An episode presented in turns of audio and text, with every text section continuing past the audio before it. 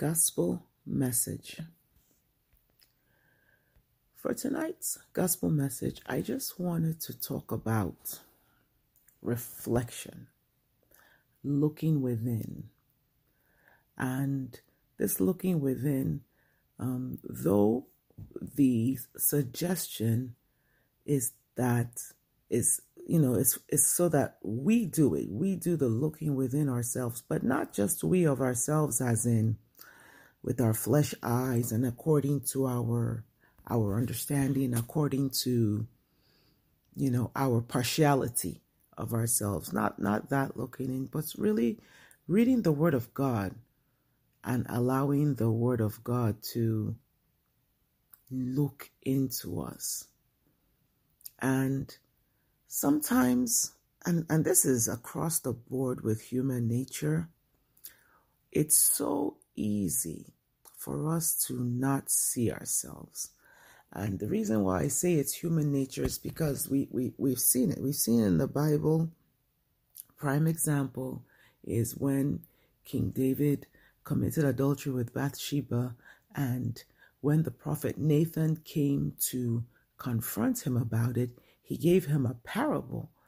And King David, through that parable, did not see himself as that person being illustrated in the parable until the prophet said, Thou art that man.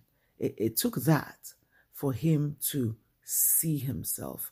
But the Lord, doing it through the prophet, he was able to reveal to David himself because he didn't see though i'm sure it wasn't his proudest moment so probably in his mind he was thinking uh you know maybe i shouldn't have done that but but the power that came with being a king the power that came with being able to do that kind of overshadowed his being able to stop and say is that something i should have done? Or even feel the remorse of saying oh wow i messed up. I shouldn't have done that. But Again, God, being merciful, will always, he said, he chasteneth those he loves. So he was able to reveal to King David himself through his prophet. So the word of God is, is, you know, guaranteed to do that if we're willing. The word of God will do it. And that's why the passage says the, the word of God is living it's living and it's powerful, sharper than a two edged sword. You know, it's a living thing. It's not just something that has no power. It's not just something that's for sometimes and not and not all the time. It's not just something that we read it and it has no effect. The word of God has effect. It does something. It it it there is a there is a purpose to it and it's not just for you know we say that a lot when we're looking for you know seeking something from the lord and we're praying say oh lord you have spoken the word and uh, your word will not come back to you void but will always achieve the purpose for which you sent we, we we're we're very quick to say this when we're seeking something from the lord so then we start quoting all these passages um, because again it's our bible prayer and it emphasizes this thing that we're seeking from the Lord. But the, the Word of God is living, but it is not just living for, you know, our hands out to God, it's living for correction, it's living for chastening, it's living for setting us on the right path when we're going down the wrong path, but it's also living for shining into our hearts and revealing us to ourselves.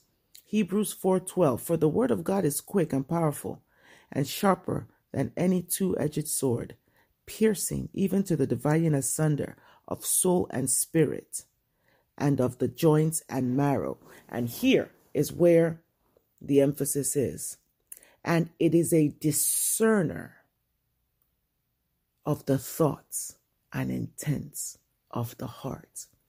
The Word of God is a discerner of the thoughts and intents of the heart. The uh, New Living Translation says it exposes our innermost thoughts and desires. The English Standard Version uh, says, and discerning the thoughts and intentions of our hearts. So it, it, it reveals the Word of God, the living Word of God, has the power when we receive it. The Spirit living in that Word, the Holy Spirit of the living God, has the ability. Remember in in in the book of John, John chapter 9, when Jesus delivered the woman who was caught in adultery from her from her accusers according to him. And when the he was when he was uh the people gathered and actually sorry not not john 9 it's john 8 and when the the accusers wanted to stone her and remember what it says the jesus wrote down says he didn't say anything. He didn't say anything. He wrote down he he he stooped down and wrote in the ground and then he now stood up and then he did speak. He said, Let him who is without sin among you be the first to throw a stone at her, or let he who is without sin cast the first stone. Okay, that's what the Bible tells us. And then the Bible tells us that when they heard it, being convicted by their own conscience, went out one by one, beginning at the eldest and even unto the last. So Jesus only said, let he who is without sin cast the first stone. He didn't point out anybody's anything to them. He spoke the word. The word went out. And then, because this word is living and it is a discerner of the thoughts and intents of the heart, because it is a revealer of the innermost state of our hearts, his word went out and it went into them. This one was not a matter of whether they wanted to. This word was going to do it because it did it. It wasn't giving them the option to apply it. This one was, this is the work that's going to be done here today. I'm going to reveal you to yourself today. And the word of God did. The spirit of the living God did just that. And the Bible tells us that as their consciences now started convicting them started tapping them and saying, um, remember when you did this?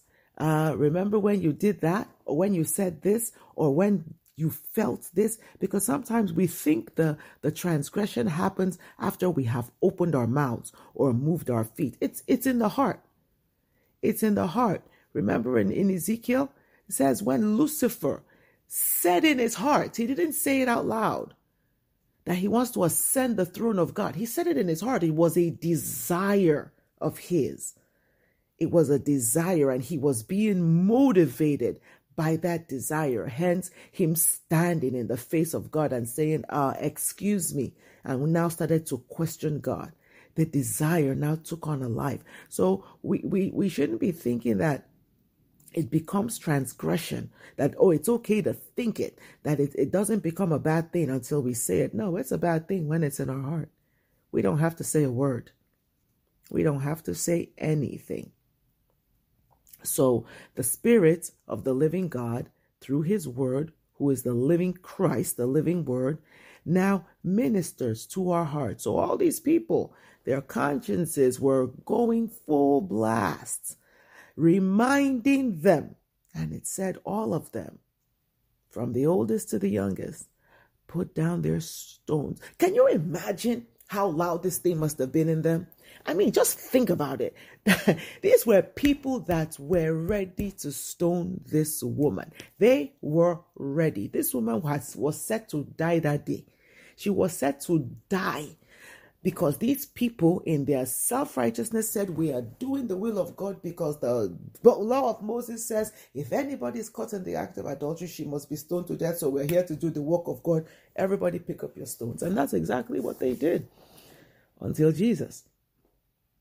And then by the divine grace and divine mercy of this divine god he spoke his word and it went forth.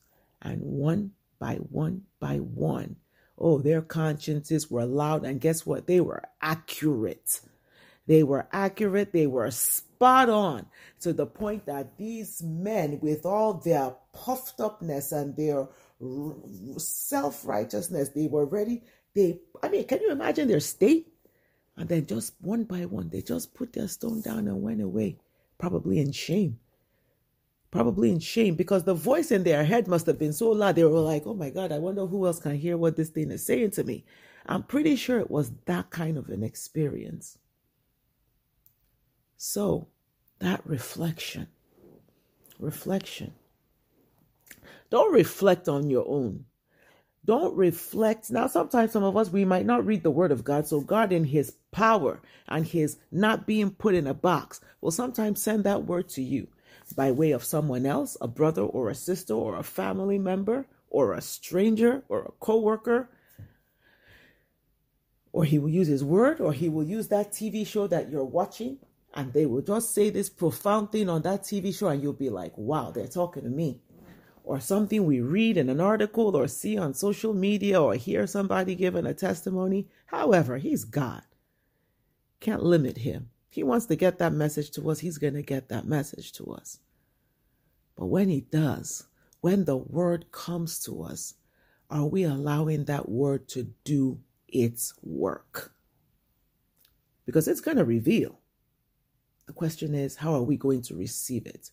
Because there was a modicum of repentance from those men in that they changed their course of action. They wanted to stone the woman. They put down their stones and they went away. What will the revealing word of God do in us? Is it going to make us put down our stones? Is it going to make us be like King David when it reveals to us, you are that man, you are that woman? and we repent in sackcloth and ashes, figuratively, the word of God is going to go forth. It's going to come. If you call yourself a child of God, that word is going to come to you. If I call myself a child of God, that word is going to come to me. What am I going to let it do? That's up to us. The word is going to do its work. It's going to discern the thoughts and intents of our hearts. It is now up to us to respond. How are we going to respond? That is the question. And may we continue to grow in grace and in the knowledge of our Lord and Savior, Jesus Christ. Amen. Amen. Amen. In the name of Jesus.